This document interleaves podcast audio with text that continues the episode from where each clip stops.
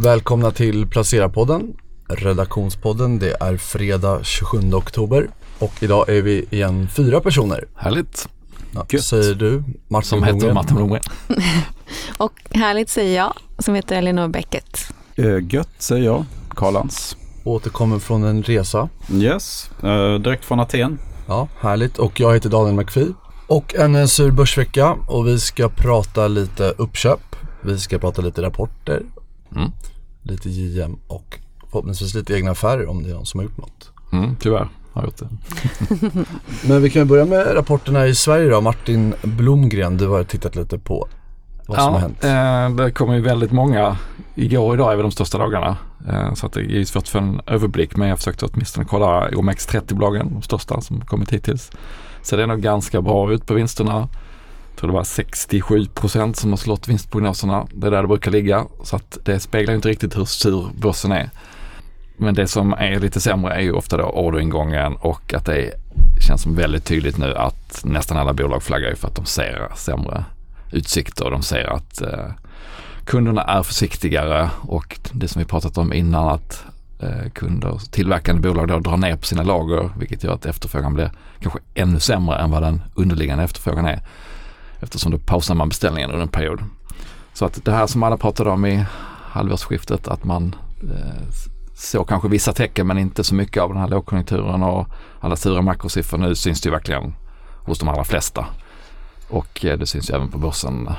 Så att det har väl varit bra vinster, hygglig försäljning, lite sämre på order och aktiemarknaden har tagit ut till slut mött verkligheten som då är att vi är i någon slags lågkonjunktur. Vi pratade lite om citaten från rapporterna förra veckan. Hur eh, upplever du citaten den här veckan? Och, och pratar de någonting om vart det bottnar eller är det bara att nästa år blir surt? Nej, det är snarare att, att man liksom är i början på nedgången nu. Att, att man ser att det börjar komma. Och eh, om jag tittar på de stora verkstadsbolagen som har kommit hittills så eh, sju stycken, inte de som kom idag, då har jag inte fått med i den sammanställningen. Men alla har ju samma eller högre rörelsemarginal. Alla ökar vinsten. Så det är fortfarande så att det ser liksom väldigt bra ut. Man är på någon slags vinsttopp. Eh, men att orderingången då viker lite och man, man ser att vissa segment är sämre. Det är väl bygg, konsument, allt som är liksom bostadsrelaterat går ju riktigt trögt. Som man har Electrolux idag då som säljer vitvaror till eh, nyproduktion till exempel går ju skitdåligt.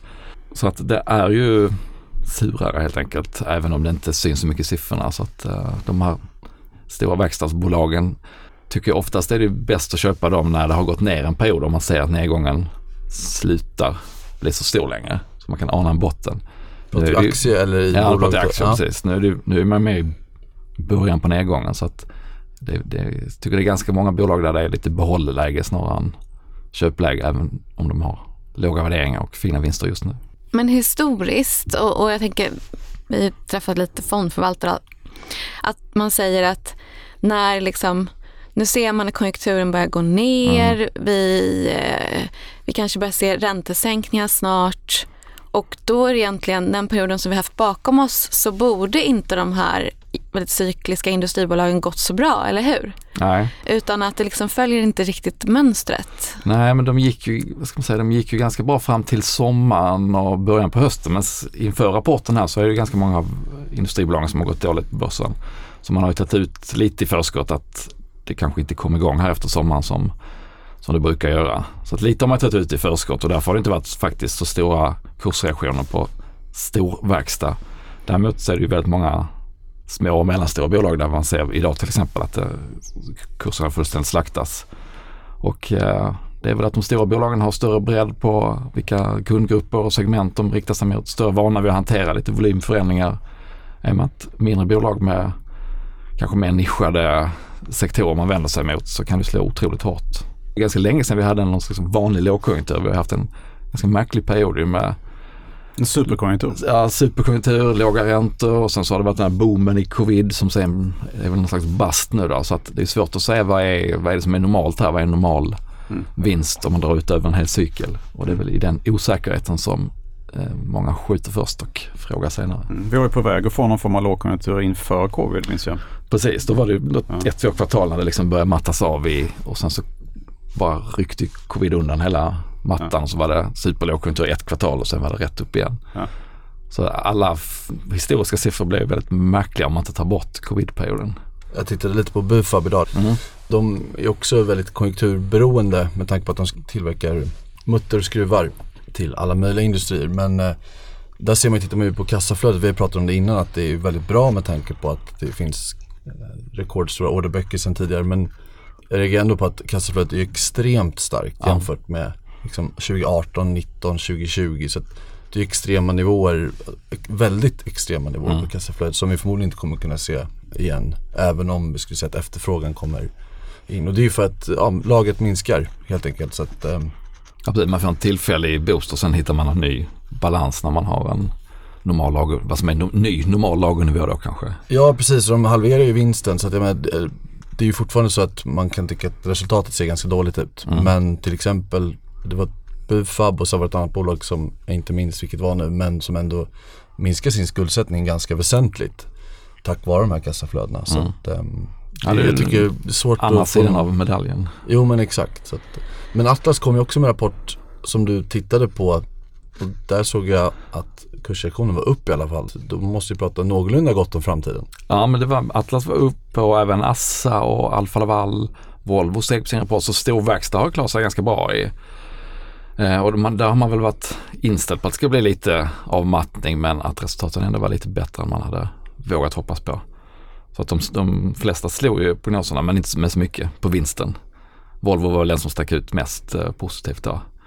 Men eh, jag tror väl ändå att man inte riktigt kommer våga hissa upp varken värderingar eller eh, vinstprognoser speciellt mycket på grund av det utan kommer nog hänga över den här, hela den här sektorn att ja, man vill se liksom, är, är det en mild lågkonjunktur på några kvartal eller blir det jättetufft eh, och att, att många skuldsatta kunder och liksom hela finansfrågan som brukar vara det som gör att det blir riktigt otäckt om den blir större än vad man vet just nu.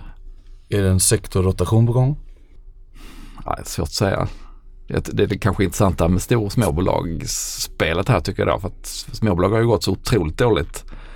Och eh, det är väl många som hoppas att man har nått någon botten där nu men eh, den här rapportperioden har det inte visat sig att den är här än i alla fall. Så att småbolagen har det ju ännu tuffare än tufft vad de hade tidigare. Tuffare än tufft, rejäl ökenvandring och dit har lågkonjunkturen verkligen kommit. Eh, Det är ju för bostadsbyggandet. Du kikar på JM. Ja exakt, de kom ju med rapport i veckan. Inte så förvånande. Nu var det ju sämre än väntat ska man ju säga på antal sålda bostäder. Men eh, det går trögt som tusan, vilket det har gjort nu ganska länge. De pratar om eh, en trög marknad i 18 månader. Eh, Och det ska man ju liksom sätta i relation till 2008, finanskrisen och även kriser innan dess så har marknaden, alltså bostadsmarknaden då pratar jag om, återhämtat sig efter 12 till, eller runt 12, efter 12 månader. Nu är vi uppe i 18 månader och eh, de tror fortfarande att liksom, ljusningen kommer till våren 2024 så det är sex månader till. Mm. Vilket innebär egentligen att ja, det kommer att pågå till minst två år. Om det inte dröjer ännu längre. Då. Så att eh, ganska mycket tuffare kris än Mm. innan på sitt sätt just för att den är långdragen. Det de pratar om också men ganska intressant man inte tänker på. Nu har de ju lite sämre resultat för att de in, eller sänker priserna på bostäderna. Men det ger inte så bra effekt. Det som är stora effekten är ju räntan då. Mm. Eh, och alltså efterfrågan styrs mycket av räntan. Så att kommer ett eh, riksbanksbesked där de höjer räntan eller det finns en osäkerhet kring räntan så märker de ett tydligt minskad efterfrågan. Så att deras prisbild gör inte så mycket vilket gör att de inte kan, dels så är de ju rätt fast, det vill säga de kan inte göra så mycket. Nej. Det vill säga ganska mycket händerna på Riksbanken. Men eh, så att, som investerare är man ju själv då också i händerna på Riksbanken på många sätt visserligen men extra mycket i JM kanske. Mm. Man brukar ju prata om att det är ett derivat på bostadsmarknaden. Aktien är väl ner 75-80%. Det man ska säga också är att den var ju ner, aktien var ju ner 90% i finanskrisen. Och då bottnade ändå bostadsmarknaden betydligt mycket tidigare. Mm. Så att vi har inte fått den här riktiga, riktiga urskällningen. Nu var aktien ner 15% på rapporten. Jag tror att den var ner 20% som mest. Och då har den ju gått väldigt svagt sen innan. Det, nej men de pratar ju om det man kan tänka sig att de pratar om. Det är väldigt avvaktande kunder. Eh, de säljer inte så mycket alls nu. 300 lägenheter låter mycket men man kan sätta i relation till 2021. Helåret så sålde de över 4000 lägenheter. Det är en, verkligen trögt och utdraget. Och det är väl det som är segt för dem. Men de har väl ganska bra gott ställt med pengar och så vidare? Finns det någon form av, man kan tänka sig eh, möjligheter som öppnar sig? Jag tänker att många mindre kanske inte är så uthålliga som JM. Ja, alltså nu har de ju 40 000 byggrätter varav hälften är på balansräkningen. Och det är ju mycket i bra lägen. Så att problemet som jag ser väl kanske med att det är ingen som kanske vill köpa de byggrätterna nu så att det frigör inget, ingen likviditet utan snarare kanske man vill att JM köper mer byggrätter även om de inte har det behovet så här, i närtid. Men um, alltså ljusningen om man pratar om aktien det är ju att aktien kommer förmodligen vända innan bostadsmarknaden gör. Uh, den är extremt hårt blankad. Uh, sen när det vänder i bostadsförsäljningen det är ju såklart omöjligt. Det, det man ser nu är att det har varit sedan 20 2014 väldigt stabilt både antal lägenheter eller bostäder i produktion, byggstarter och eh, sålda lägenheter. Men eh, nu är det faktiskt på nivåer 2012 och 2013 och det är väl det som är visserligen fördelen att de har ju möjlighet att inte produktionsstarta. Mm. Nu ger ju det en effekt liksom längre bort i tiden men ändå så har de ju på rullande 12, jag tror de har 6000 bostäder i produktion. Och desto mindre de bygger desto mindre utbud finns det. Så att längre fram kommer vi då allt annat lika ha ett, ett stort mm. under, underskott på bostäder. Det kommer att komma en tid när det är ett riktigt bra köpläge. Det är bara frågan när. Ja exakt. Nej så att eh, jag är själv kan jag säga köpsugen. Jag har äger den sedan innan visserligen. Eh, vi skrev om, eller jag skrev om det eh, när det var runt 150. Så att köp, nu är väl ner 20% sedan dess. Men eh, jag själv är rätt, jag har inte köpt något den här veckan mm. av, eftersom att jag skriver om det och kanske inte nästa vecka. Men eh, jag börjar bli rätt köpsugen.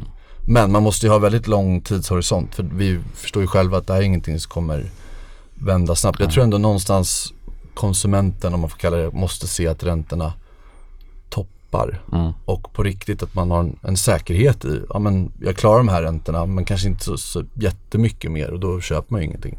Plus att den här liksom lågkonjunkturen som vi kanske är eller på väg in i Eh, ser man också att ganska många bolag kommer med besparingsprogram. Och är man på ett stort företag där man vet att man kanske blir med jobbet eller bara risken finns, då kanske inte man heller springer ut och köper en nyproducerad lägenhet eller hus det första man gör. Så det, både räntan och liksom den här osäkerheten kring arbetsmarknaden kan ju hålla tillbaka efterfrågan under en lite längre tid. Ja exakt och med utbudet är rekordstort på Hemnet pratar de om också så att det blir en konkurrens mot liksom, andrahandsmarknaden också som alla vet och alla pratar om att nyproduktion kanske inte man vill köpa när räntorna är höga. Så att eh, nej det här är nog ingenting som kommer ändras på kort sikt. Nej. Men eh, jag tycker det är intressant. De har ju som sagt väldigt mycket tillgångar. Det kanske snarare är ett värdecase, det vill säga att man räknar på något snitt på faktiska värdet på byggrätterna som är utanför balansräkningen och i balansräkningen. De har 3 miljarder i, i som sagt, tillgängliga likvider. De har ju en skuld såklart. Så de kommer ju behöva förmodligen köpa in de färdigställda projekten i egen mm. balansräkning för att sen kunna sälja och det kostar ju att göra det. Så att, men än så länge är det ingen fara om det inte blir väldigt utdraget så att säga. Jag såg faktiskt att Fidelity hade köpt igår ganska mycket aktier och nu är näst största ägare. Okay. Vem är som är störst? AMF. AMF okay. De köpte ju av SBB. Så att mm, SBB var ju storägare tidigare och eh, hade nästan 30% och det köpte bland annat AMF som nu är huvudägare. Så, så är det. Mm. Men Big Tech, yes. Kalle, de har lite, ja. lite roligare Ja, det ser väl lite roligare ut än svensk industrikonjunktur då får man säga. Uh, vi hade ju Amazon som kom igår till exempel. Och uh, de överraskade något på uppsidan när det gäller omsättning. Uh, och ganska mycket på uppsidan när det gäller vinsten per aktie. Då. Och det som framförallt eh, driver upp det där det är ju molntjänsterna då som eh, går eh, jättebra. Även Microsoft var molnet starkt. Eh, precis, Microsoft kom dagen innan då. Eh, där är det ju framförallt moln och sen är det också eh, att man tror på att AI-tjänster kommer att bli väldigt, väldigt lönsamma. Man kommer prissätta det. Det finns en väldigt hög betalningsvilja helt enkelt för, för, moln, eller för AI-tjänster. Och Microsoft är ju en ledande aktör då med ChatGPT.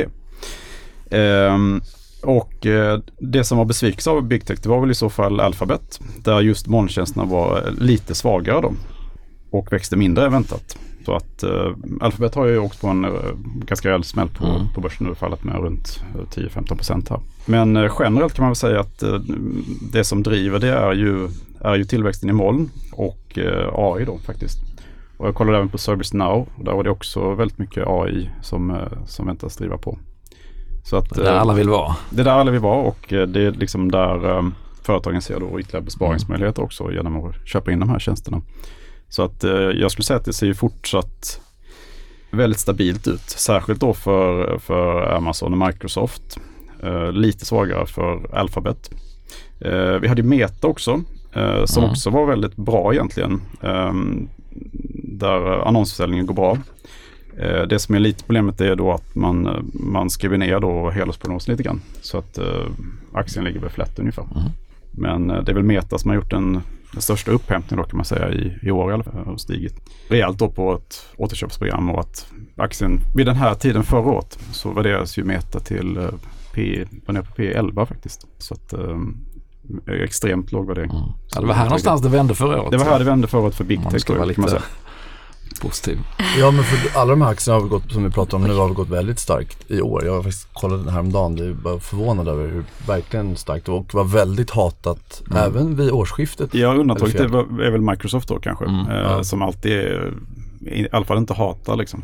Men Mm. Meta var ju, kan man ju säga, var hatad och Alphabet var ju också i princip hatad. Ja. Mm, för jag för mig att ni, eller Martin, om du köpte väl Microsoft på, Ja, i början på året. då var den väl ändå ganska eh, hatad kanske i, men att eh, hela sektorn var väl ändå relativt Ja, ogillad. precis. Men då ökade de ju någon investering i det här OpenAI. Det var precis när det exploderade. De, Det- det precis, de köpte ju hälften av, Ja, av precis. De, in. ChatGPT. de ägde nog redan en del i det så gick de in mer då. Mm. Men jag sålde den här veckan. Mm. Ja, men Microsoft är en sån aktie som jag, eh, den kommer jag aldrig sälja liksom. Nej, jag tänkte också det. Men sen gjorde jag det. Jag har, eh, det, det är ju sådär att eh, om man ska följa mm, världens största bolag då, tio topplistan över det, då är det ju Microsoft som, eh, det är det enda bolag som har legat kvar i tre Mm. decennier då, på den listan. Mm. Vilket är en enorm bedrift, Ja. man säga. Jag vet inte, har du koll på Netflix någonting? Den kom lite tidigare tror jag. Men Nej, jag har faktiskt inte gjort det. den, för den var också Den var väldigt Den var också stark. bra. Ja, den Ja. var- Ja, de har ju ökat antalet prenumeranter då har de ju. Precis. Just det. Och det. Om jag inte minns fel så har det ju med att de då har klämt åt den här möjligheten att dela lösenord. Så, och det verkar ju ha lyckats den strategin. Ja, det är precis. Det är, precis, det är det som verkar ha drivit Ja. det mesta. Mm. Så de verkar ju ändå klara sig här jämfört med Viaplay till exempel som helt har havererat. ju. Men det är en annan historia. Haltande jämförelse Men man ska Ja säga men det är ju samma, man, de slåss ju ändå om samma, om våra om vår tid. plånbok på något Ja. sätt och tid. Men om vi pratar om, om bara koppla ihop med svensk eh, industrikonjunktur och Ja. småbolag och sådär. Alltså det är ju exakt samma trend i Nordamerika också med att eh, Russell 2000 är också liksom på Just det. uh, sällsynt lågt värderat liksom. Och eh, samma med industribolagen också. Mm. Så att det är ju samma trend eh, globalt också egentligen. Det är ju det är big tech som är lever i en egen värld. Kan man Mm. Och blir det, tittar man på index då, går, går det ju, då är det ju som att man upplever att det går, har gått mycket bättre än vad det faktiskt har gjort. Mm. Exakt. Men det är väl också räddningen för många alltså, pensionssparare och allting Mm. att de här eh, stora har gått så pass bra som de ändå har gjort. Ja, och lite valuta på det också. Mm. Har man en sån här global fond så har du ju de här bolagen så att säga. Så Ja. att, eh, du räddar ju det. OMXS30, Atlas Mm. Copco, nästan 10% ännu mer. Nej, det är som Så- i morse nu innan vi gick in här. Hela börsen var ju inte ner speciellt mycket. Men kollar man på förlorarlistan så är det ju liksom Enorma slag. enorma slag. Ja. Mm. Rapporter som eh, blir besvikelser som skickas ner med 20-25 procent. Det känns ju lite ologiskt, nu är det väl flödesdrivet men jag tycker ändå om de här storbolagen, både tech i USA men även verkstadsbolagen, även om du sätter lite svagare om de går väldigt bra. Det borde ju sippra ner mot småbolagen med underleverantörer och, och Mm. att folk inte förlorar jobben förhoppningsvis då. Men så att det känns ju väldigt aktieflödesdrivet med eventuella utflöden från småbolagsfonder. Man säljer det som har gått dåligt och köper det som har gått bra. Mm. Men samtidigt den här big tech är att de har ju inga skulder, de Nej. har pricing power, eh, de, de, de dikterar kan ju diktera villkoren i princip eh, på ett Mm. sätt som ingen annan kan. Liksom. nej. Så att, ehm, och, och småbolagen då är skuldsatta nu till exempel. Så att, Och en del av de här mindre och mellanstora bolagen kanske har haft värderingar som alltså extrema tillväxtvärderingar. Och även om tillväxten inte havererar, bara den liksom blir nolltillväxt så ska kanske multipeln då ner från P50 till P20. Mm. Men man är inte beredd att betala, Nej, betala det för den tillväxten när man har en sån hög ränta som vi har. nej, hela caset förändras ju då. Mm. Så att då går det ju snabbt ner. I ett sånt här läge brukar det dyka upp bud när det är billigt. Då har vi Mm. en Ja, men buddrottning ganska- vid bordet. Eh, det har ändå varit ganska få bud har vi Ja. ju konstaterat innan med Men tanke du på... verkar pricka Ja, de jo. få som kommer. Två av två eller?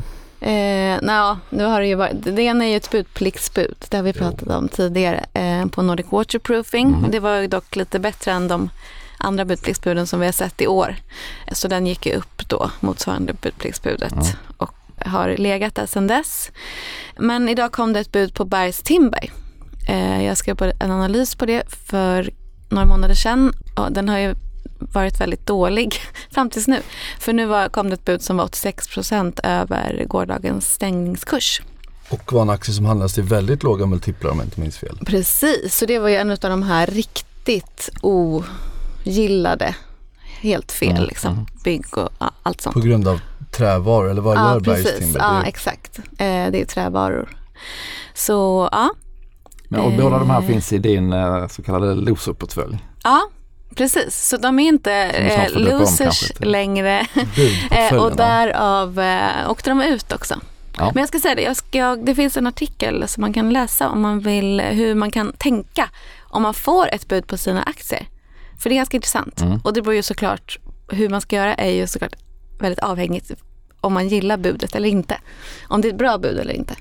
Vad känner du Eh. spontant för det här budet i Bergstimmer? 86% premie. Jag känner, jag känner, det känns bra. Ja, Karting känner du? ja. Så eh, ja, jag följer styrelsens rekommendation och godkänner. Mm. Nej, men jag, så, ehm, och då kan man ju tycka så här, ja, man kan det är större sannolikhet att det kommer fler bud, ofta. Nu pratar jag generellt, jag säger inte just i det här fallet. Det är större sannolikhet att det kommer fler bud än att ett bud faller. Så generellt sett så är det bra att behålla en aktie med bud på. Och man ger sig själv tid att liksom gå igenom allt och se vad andra tycker och så vidare. bra för självförtroendet. Eh, ja, Låt den ligga kvar i portföljen. Precis. Det ser bra Fr- ut, bra för statistiken. Ja. Men eh, eh, nu gjorde jag ju helt tvärtom och så sålde jag allt. Just eftersom Mm. att eh, det här är en loserportfölj så nu måste man ju hitta något nytt att gå in i och med tanke på hur börsen har gått på senare tid så tror jag att man kan hitta bättre än att jaga de där sista procenten i de här aktierna. Mm. Så de åkte ut. Så nu är du på Och jakt nu- efter ett nytt Nu är jag budbolag på jakt efter någon eh, ny här. Du har inte köpt någonting nu här på morgonen med pengarna alltså? Nej, så jag har något att göra i eftermiddag. Det jag faktiskt gjorde, det var att jag eh, köpte lite Boliden som jag har ägt ganska länge. Sålt av väldigt mycket för den gick ju så otroligt starkt där ett tag. Då sålde jag av en väldigt stor del. Och nu har den gått ner väldigt mycket efter rapporten och så. Och då tänkte jag att det kunde vara bra timing. Så får vi väl se om det var det eller inte. Mm. Men är det i, i din loserportfölj eller i din? Den är inte med i? Loser-portföljen. Ja, ja. Så det kommer ingen bud där då? Någon annan som har gjort en affär i veckan då? Karl Lantz, du som varit på semester, har du loggat in eller har du loggat ut? Ja, det var ju lite så här magborstare faktiskt att ha semester samtidigt som den här börsnedgången var. Mm. Det får man säga. Eh, Men jag lyckades, eh, jag hade ju Osso till hands och sådär så att det gick bra. Smörja in dig med Osso. Nej men eh, jag har eh, köpt lite Indutrade faktiskt. Mm. eh, Som jag tycker är högkvalitativt bolag.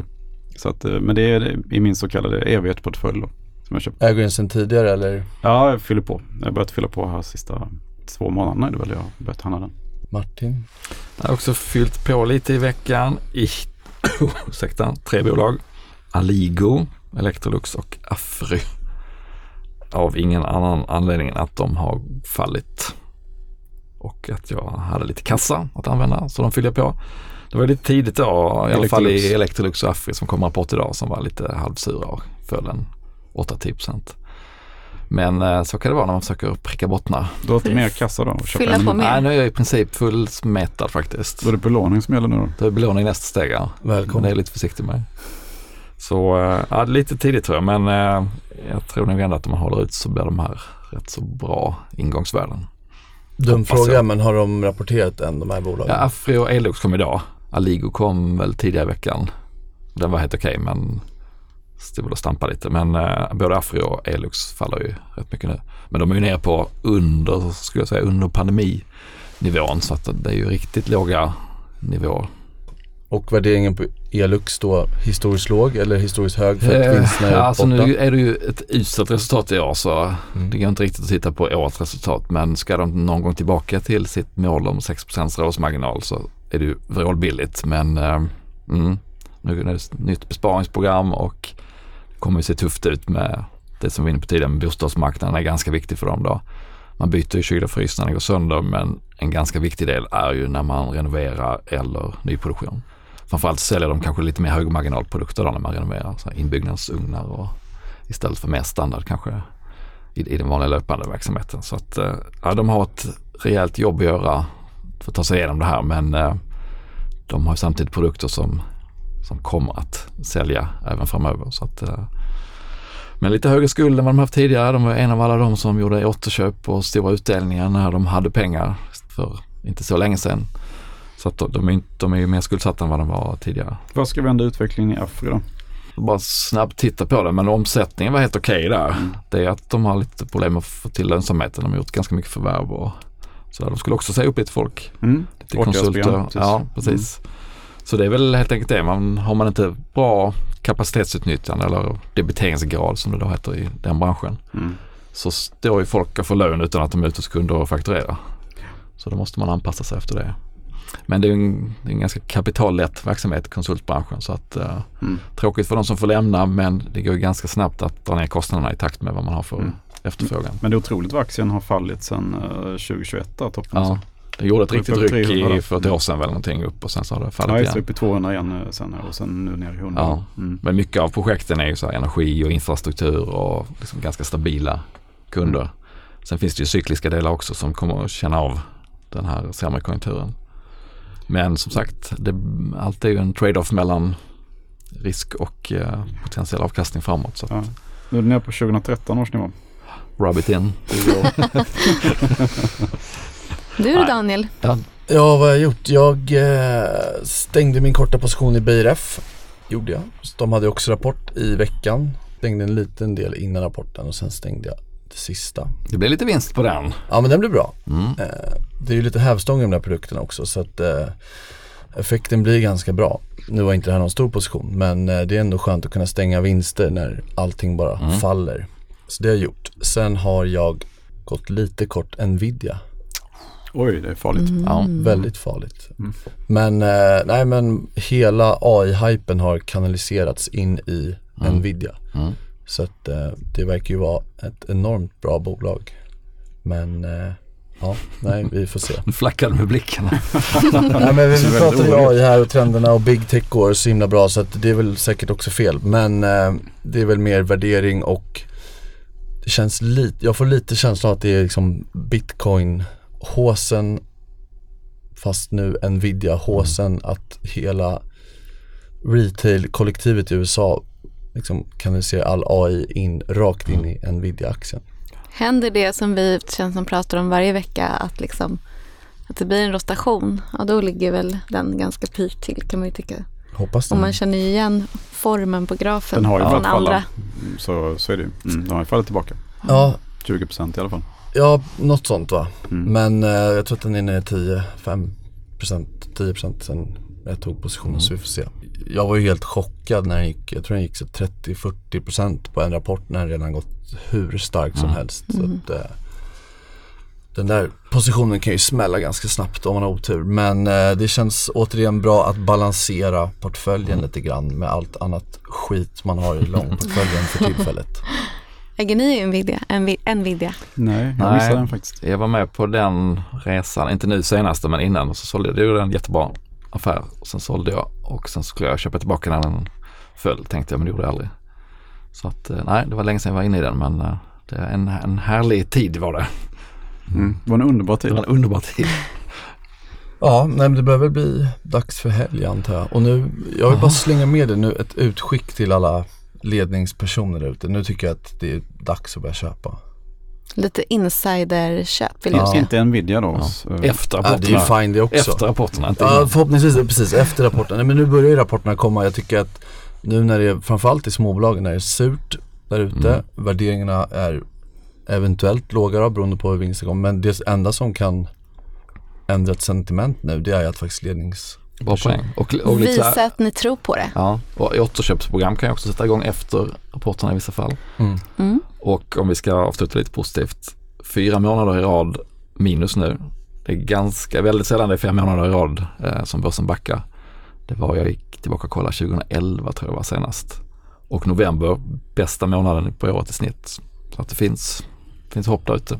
Yay. Hej! julen kommer snart Ja. också. Ja, Ja, god jul allihopa! Ja, god jul och trevlig helg då. trevlig helg. Trevlig helg.